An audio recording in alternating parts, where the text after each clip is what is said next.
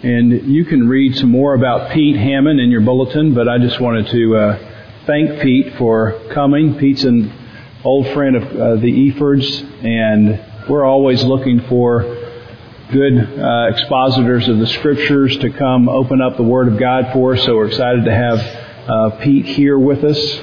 I learned this morning that as a young man, he was a professional rodeo person. And I thought how appropriate it was for him to go to the rodeo into college ministry and InterVarsity. Uh, because I would imagine just getting into the college crowd for 40 years, he was involved with InterVarsity from uh, the 60s um, on through now. Think about the kinds of uh, things he rode in the course of that 40 years being on college campuses. So we're grateful uh, to be able to support Matt Seidel, who is here and part of InterVarsity and part of uh, our congregation, and we're grateful for Pete to be here and to bring us the Word of God. Thank you, Pete. Welcome.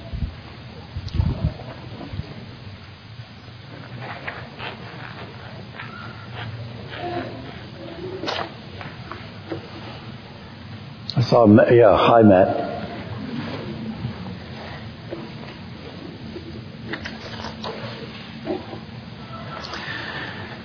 I was surprised, surprised this morning when I woke up at 5 a.m.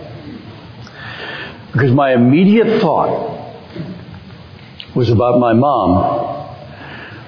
She was born 100 years ago this week. And I hadn't thought about that at all.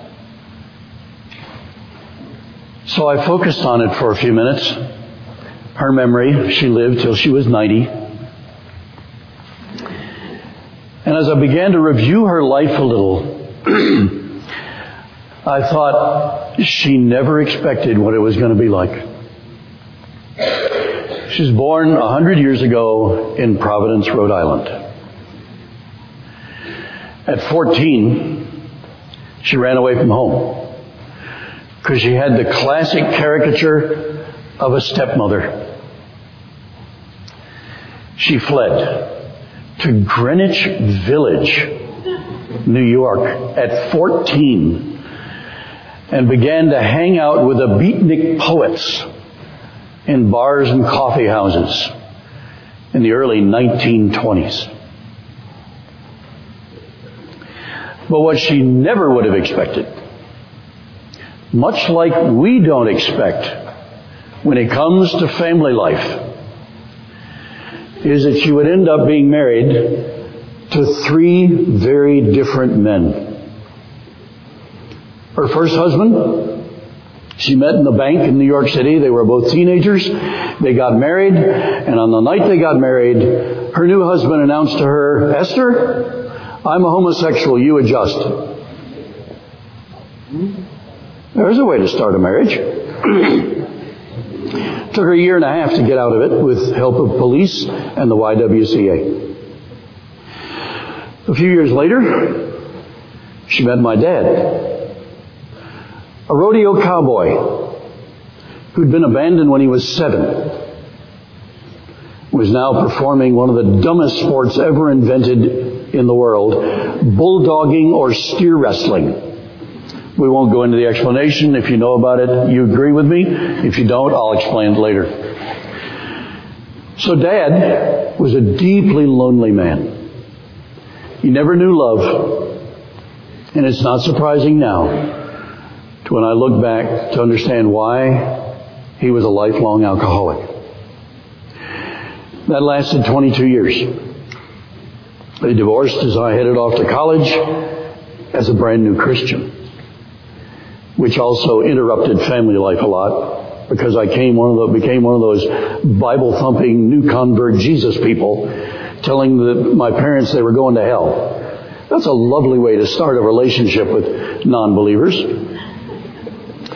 A few years later, after my mom had re-entered the modeling industry,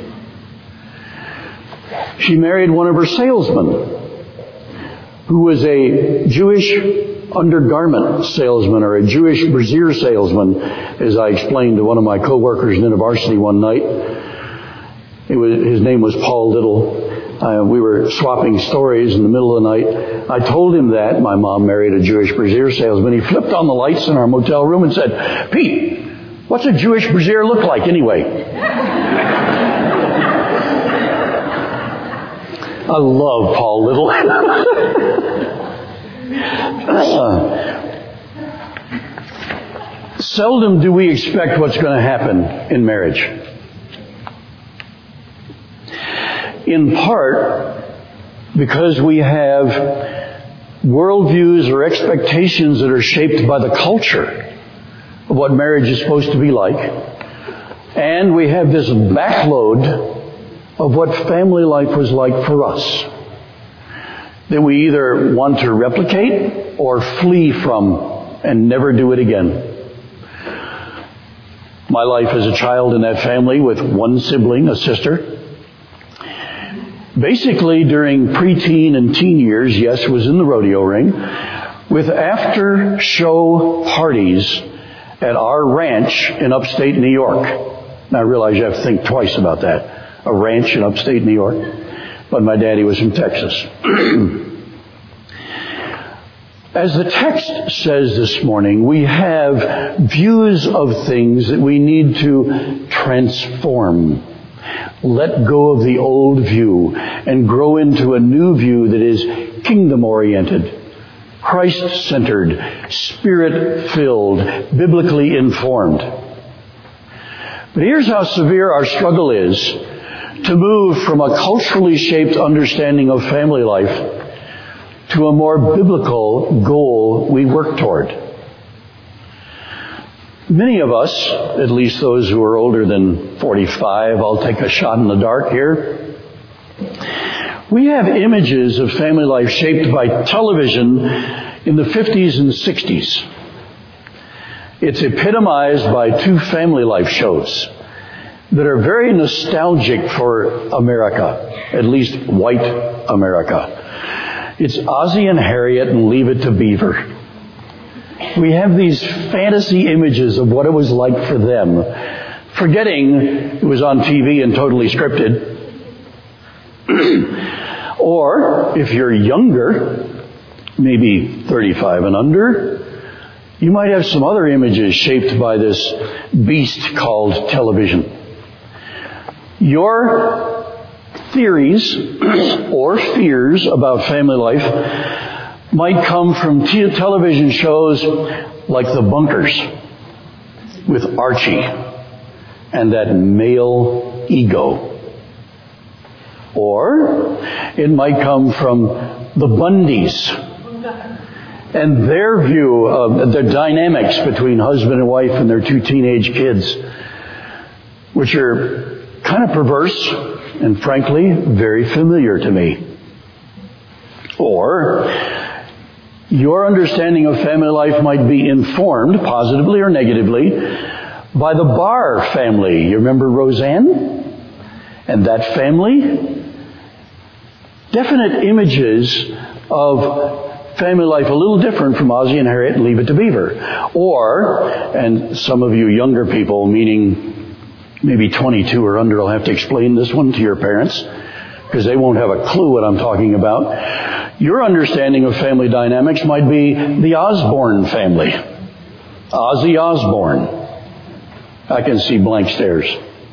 Now, the youth group needs to have a little session for the adults on who in the world are the Osbournes and what was their family life like. They're still pretty hot commodity and very sick. Where do we get our ideas about family life?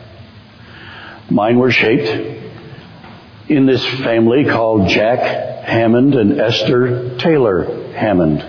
Yeah, she was named after the movie star. and some of it I cherish and some of it I want to flee. So then I come to Jesus at 16 through the first girl I ever loved in my life.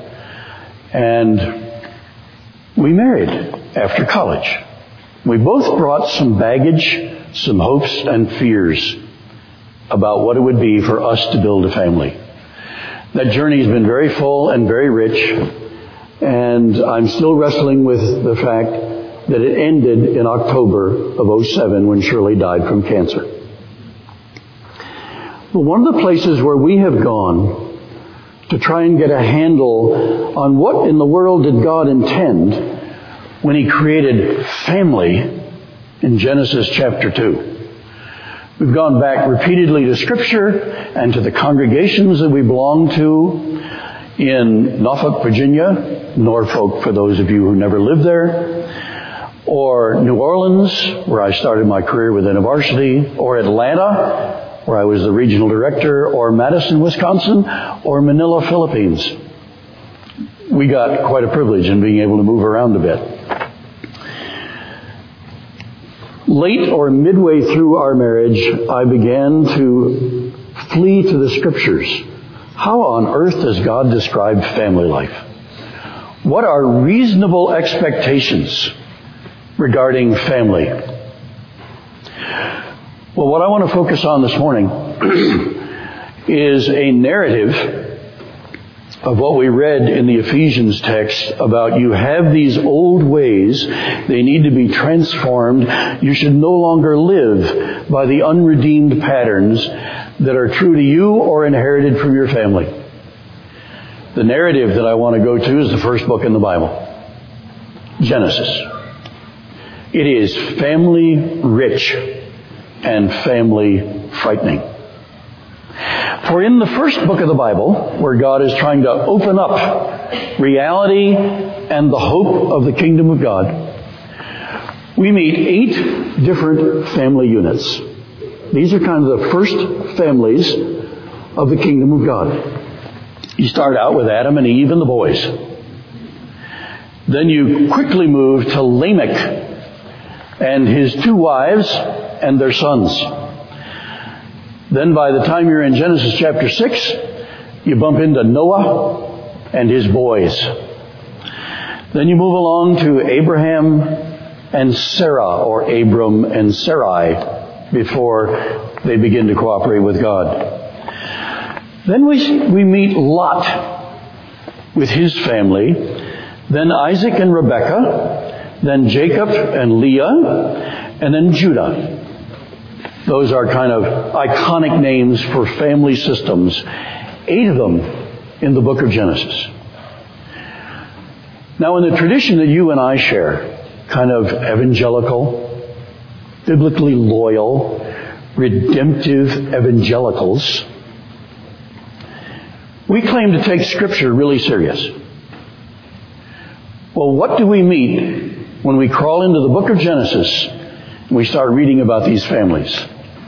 eight different units. We, I've done family trees on each one of them to understand all the intricacies and the complexities. And to give you a summary,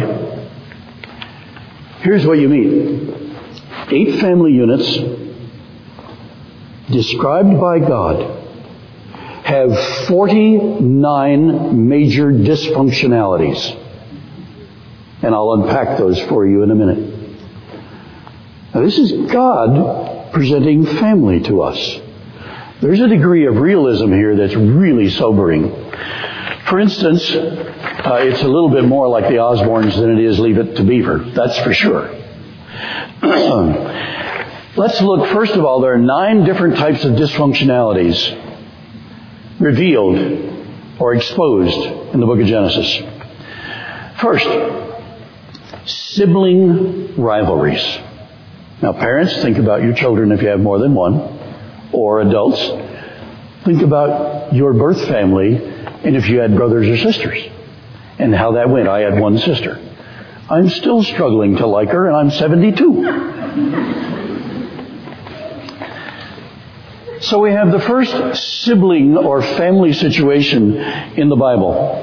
It's Genesis chapter 3 and 4. We got Adam and Eve and Cain and Abel. And they have a family business that has two distinct industries in it. Farming and food production and cattle and meat and wool and leather production. This is a pretty significant family. but the boys will be boys. And they have a religious tradition of making offerings from their workplace to God on an annual basis.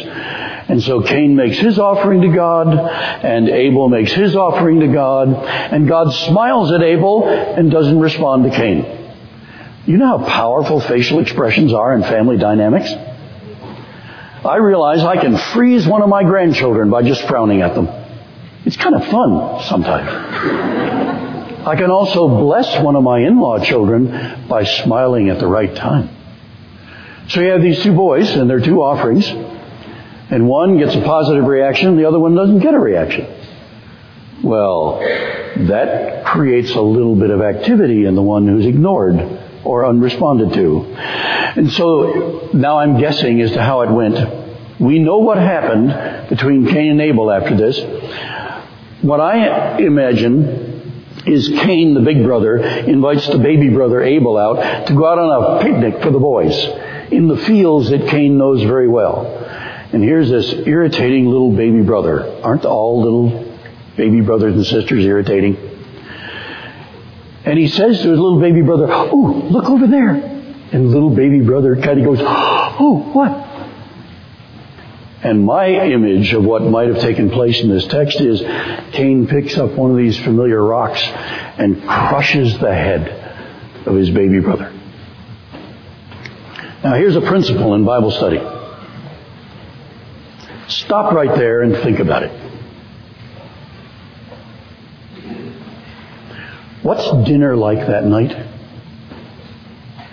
Daddy Adam? Mom Eve? Cain in this damn empty chair. What was dinner like that night? As they all try and live into this new reality of murder within a family, the loss of the youngest child. I think God's using a little shock therapy on us regarding family life. The story ends very quickly after that with Cain living in deep fear. Guilt will do that to you. So he lives with fear that what he has done is going to happen to him. And he expresses that to God, and God makes a commitment to them, I will protect you from being murdered. The story's over. It goes on to describe other things. But then we, we're invited back in Genesis chapter 4 to Adam and Eve and Cain again for one more little look into this family. It reads this way, Genesis 4:25.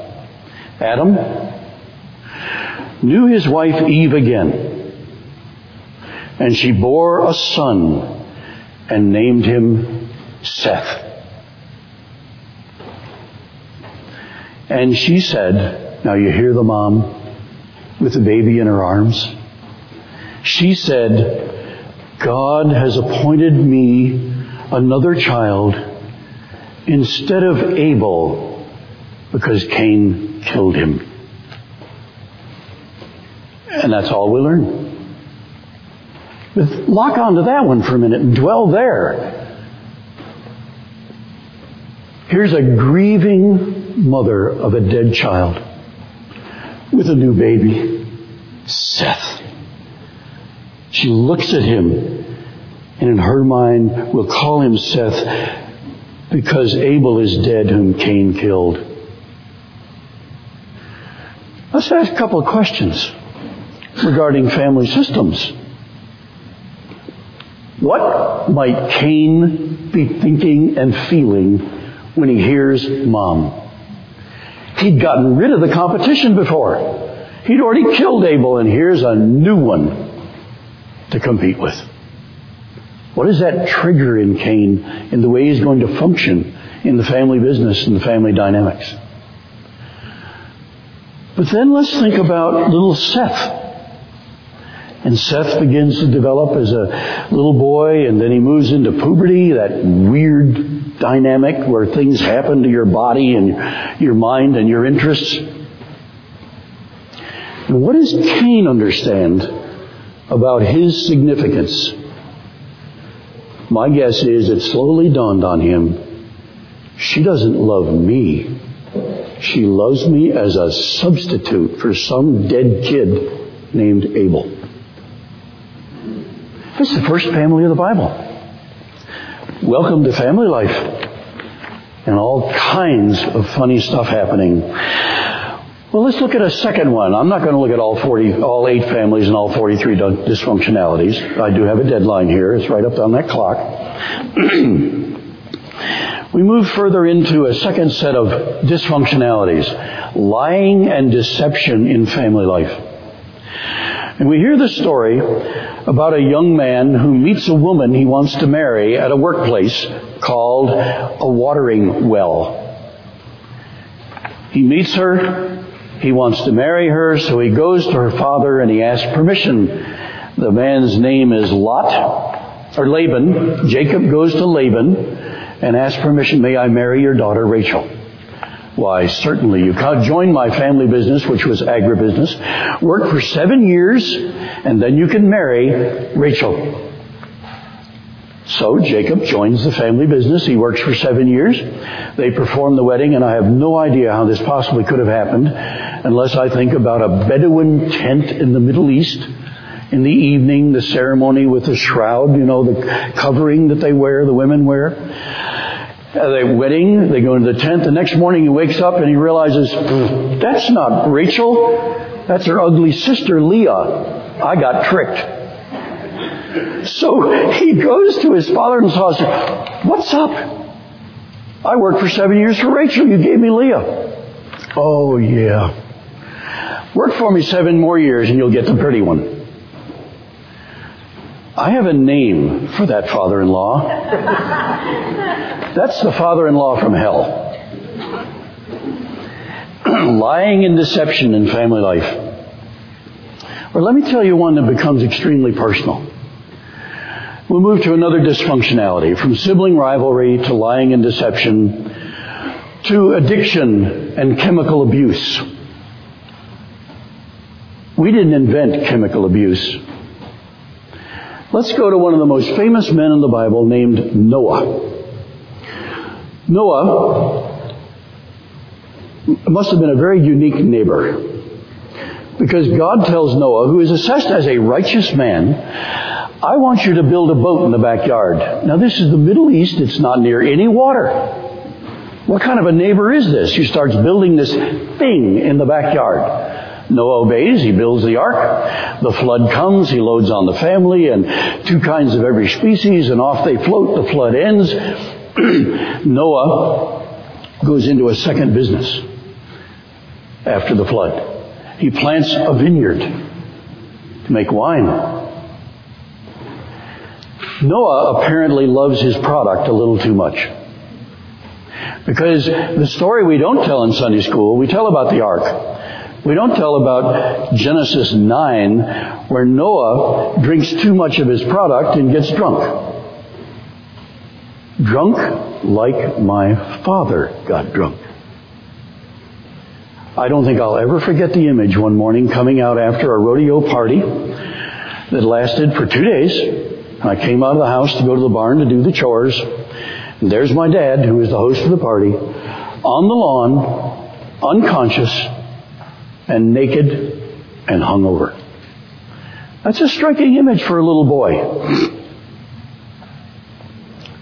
One of Noah's sons came out of the tent, and there's Daddy Noah, naked and unconscious and hungover. And he's embarrassed, especially in their culture. So he goes into the tent, he wakes up his two brothers, tells them what he saw, and the two brothers do not want to have that image or have to answer for it. So they back out of the tent with a blanket and they cover up Noah. Noah wakes up like my dad would wake up, kind of mean spirited. Hangovers are nasty things. And Noah, in his fit of sickness and hangover and maybe migraine headache, who knows, learns that his son has seen him naked and he pronounces a curse on the son's unborn children. Happy family life. Not leave it to Beaver. And I don't even think Ozzy Osbourne's done that one. although his son acts cursed sometimes. but here's another sick thing about it. One of my operating definitions when I read the scriptures and look at myself in the mirror is sin has given us the terrible ability to misuse every good thing. Noah did it. He misused it. That's what's going to happen. Weddings are delicate coalitions of sinners. And if they're in the faith, they're a delicate coalition of sinners in recovery. I preached my youngest daughter's wedding and told the Noah story. My wife wanted to shoot me. Talking about this drunk father and curses at a wedding. But standing in front of me was my daughter and my six foot five son-in-law, smiling. Because they understood they were recovering sinners, and they were forming a union of dangerous possibilities. Welcome to family life. Danger ahead.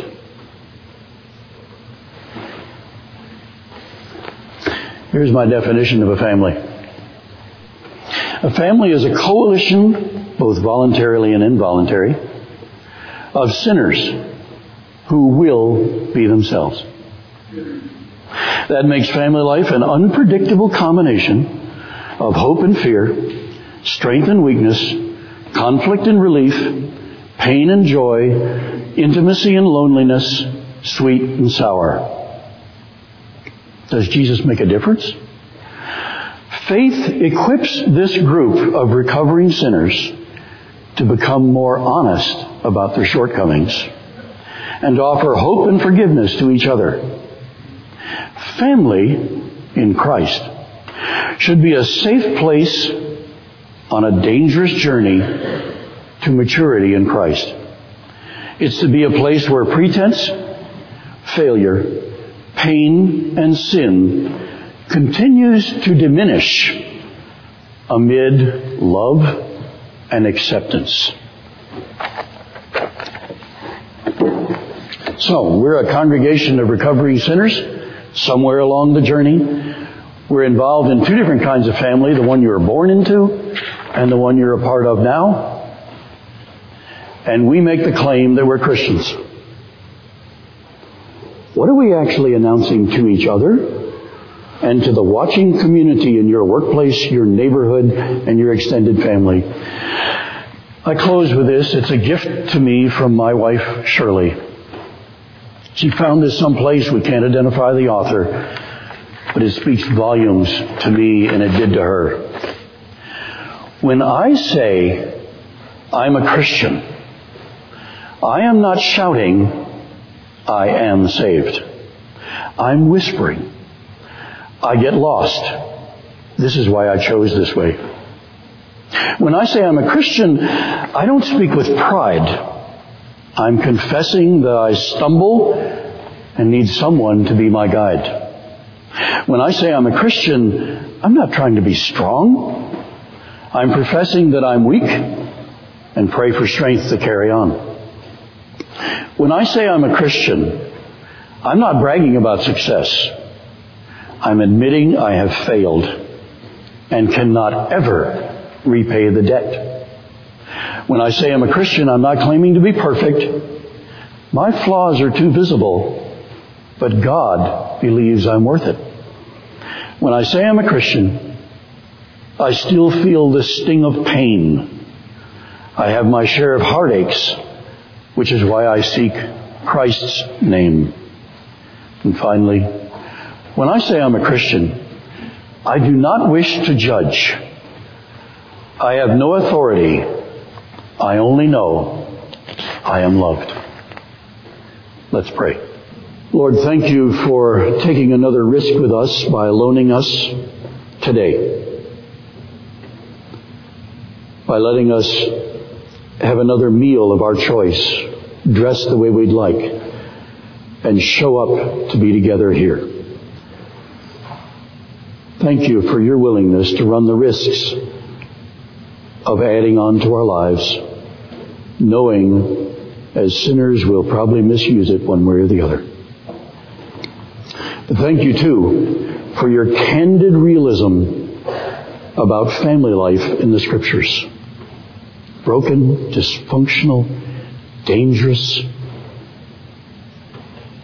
but where we can have hope because of Christ, the Spirit, the Word, and the church. Help us to move more toward honesty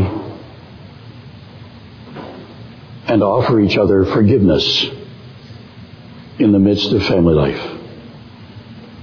So the watching world sees honesty, forgiveness, and hope in Jesus Christ. Amen.